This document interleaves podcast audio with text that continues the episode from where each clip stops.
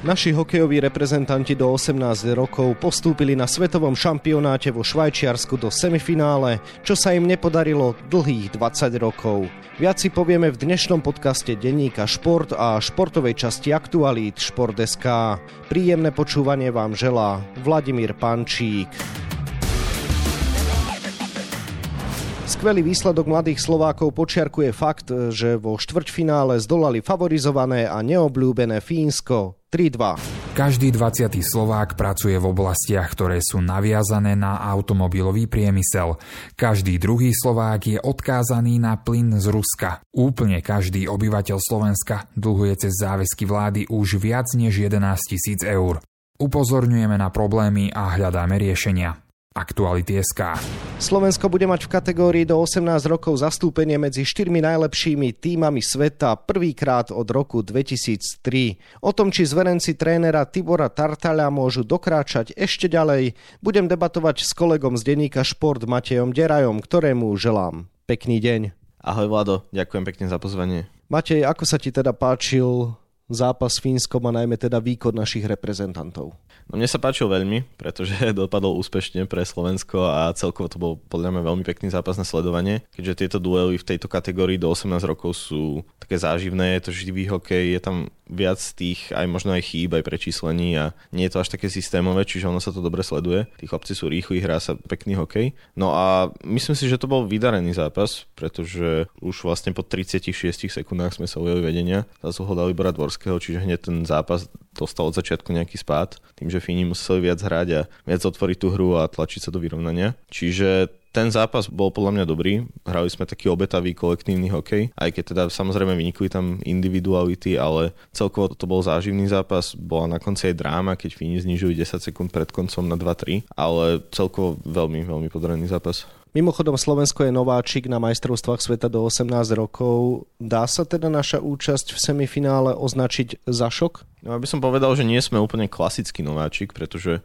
hoci sme v roku 2019 vypadli z tej elitnej kategórie, tak tomu postupu hore zase zabranil COVID, pretože v rokoch 2020 a 2021 sa nekonali šampionáty tých nižších divízií, ktoré boli zrušené teda pre pandémiu. A postup sme si vlastne vybojovali až v Lani a o to sa postaral ročník 2004, ktorý bol teda mimoriadne kvalitný a nabitý. Na tejto úrovni vždy záleží od kvality daného ročníka. Ono to nie je ako v seniorskej reprezentácii, kde sa proste zídu najlepší hráči z rôznych 10-15 vekových ročníkov, ale závisí vždy od tej konkrétnej kvality a náš ročník 2005 sa ukazuje ako nadpriemerný na slovenské pomery, čiže myslím si, že nedá sa povedať, že by to bol nejaký šok, že sme sa dostali do štvrťfinále. To, že sme sa dostali do semifinále už samozrejme prekvapivejšie je. Nemyslím si, že by nás niekto pred turnajom pasoval na medailového favorita, ale ideme zabojovať o, čo najlepšie umiestnenie. Mimochodom proti Fínom sa Slovensku historicky nedarí. Skús teda priblížiť okolnosti. Áno, to je pravda. Na majstrovstvách sveta do 18 rokov sme zdolali Fínov naposledy v roku 2007, čo je teda dlhých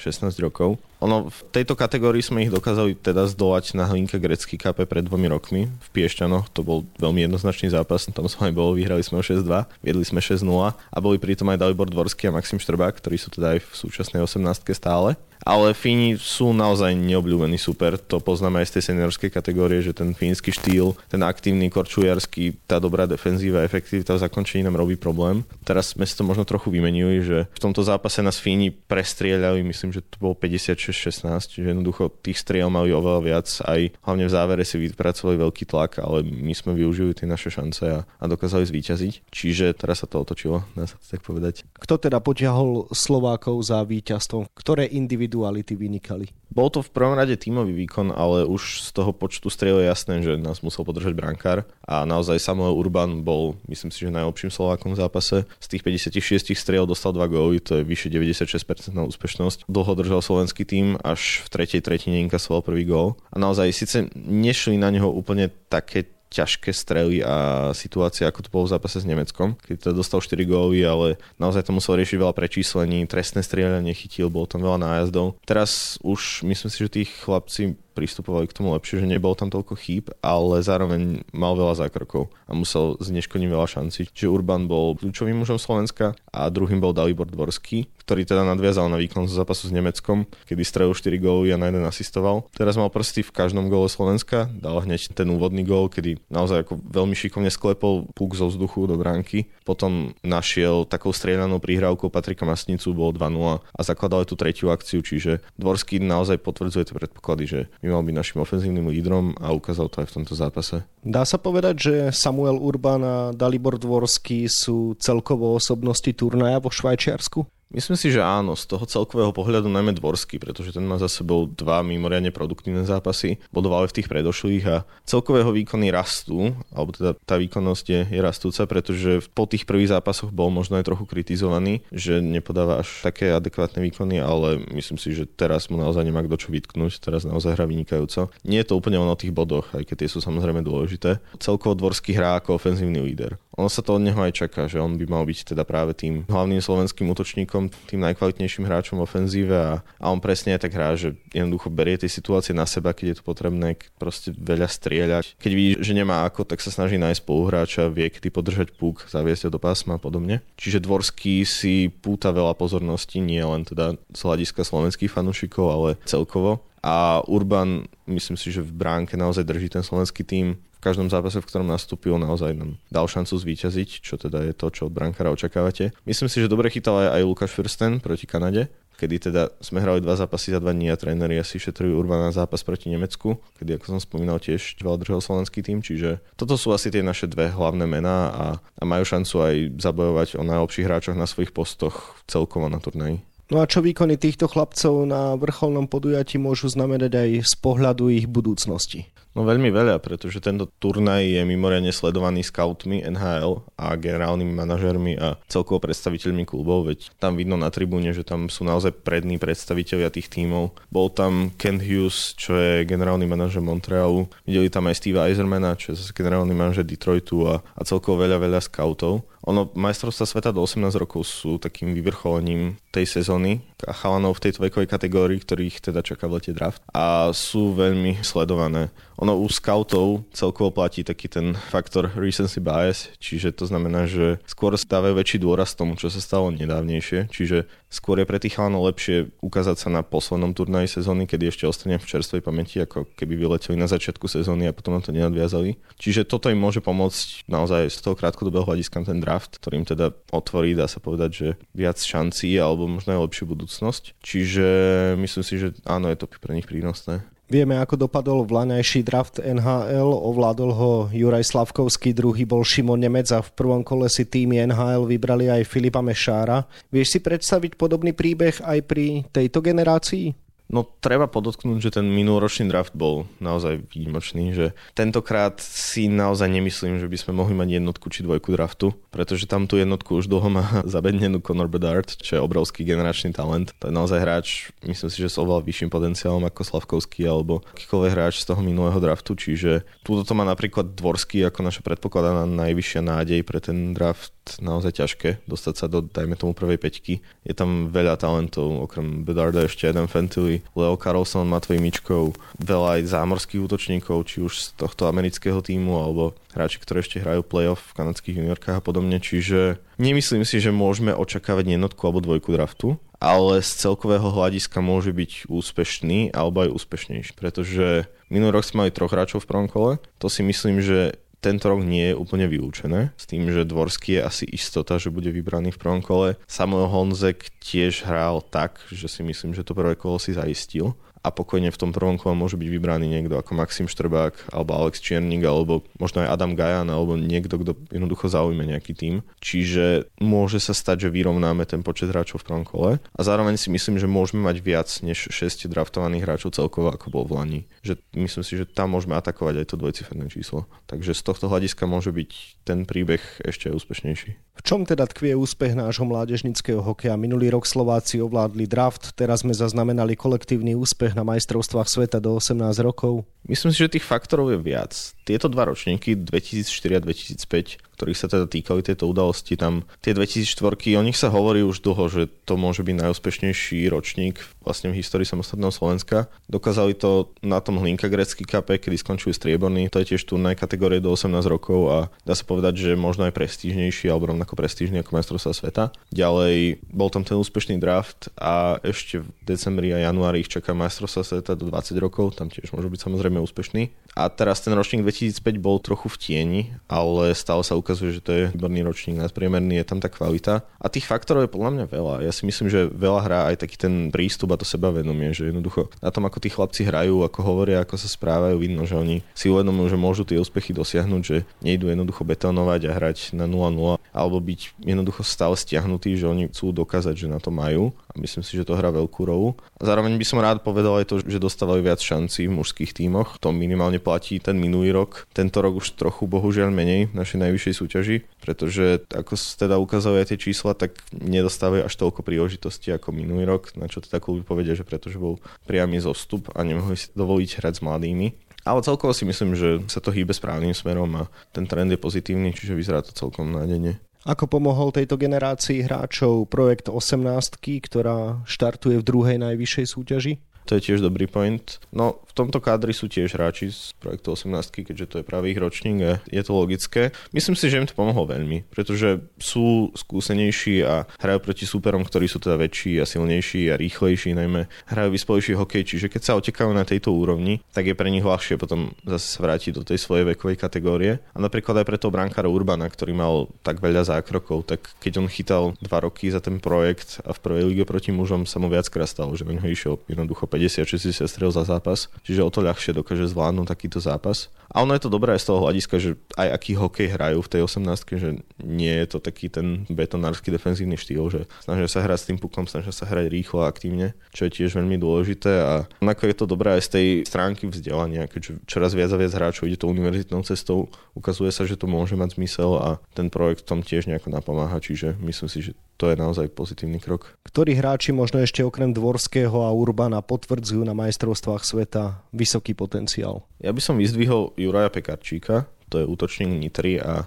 je teda škoda, že nedostal viac šanci v tej extralíge, ale myslím si, že na týchto majstrovstvách ukazuje, že môže byť draftovaný veľmi vysoko, pretože o ňom sa ešte tak pred majstrovstvami hovorilo, že nie je úplne isté, či mohol byť draftovaný, ale myslím si, že pri tých jeho súčasných výkonoch a ako hrá na tom turnaji, aký potenciál ukazuje, tak tam sa pokojne môžeme baviť o nejakých stredných kolách draftu, možno aj vyššie. Pekarčík je veľký hráč, zároveň je dostatočne rýchly a má taký ten ťah na bránku, je veľmi silný a dobrý s na hokejke, čiže to je hráč, ktorý podľa mňa ukazuje veľký potenciál. Hrá veľmi dobre, zbiera body. Tréneri ho posunuli do prvého útoku k Dvorskému, čo si myslím, že bol tiež správny krok. Čiže Pekarčík sa ukazuje veľmi dobre. Ďalej v obrane by som vyzval Maxima Štrbáka, čo je teda kapitán slovenského týmu a ten hrá možno tak nenapadnejšie ako útočníci, ale tú svoju úlohu zvláda veľmi dobre. Je to jednoznačne najvyťažovanejší hráč nášho týmu. Zároveň je taký líder a tiež rovnako ako Dvorský je ten útočný líder, tak Štrbák potvrdzuje tú úlohu v defenzíve, že tiež berie na seba tie situácie a dokáže ich riešiť. A je tam viac hráčov, ktorí by som vyzdvihol, naozaj sa mi pozdávajú.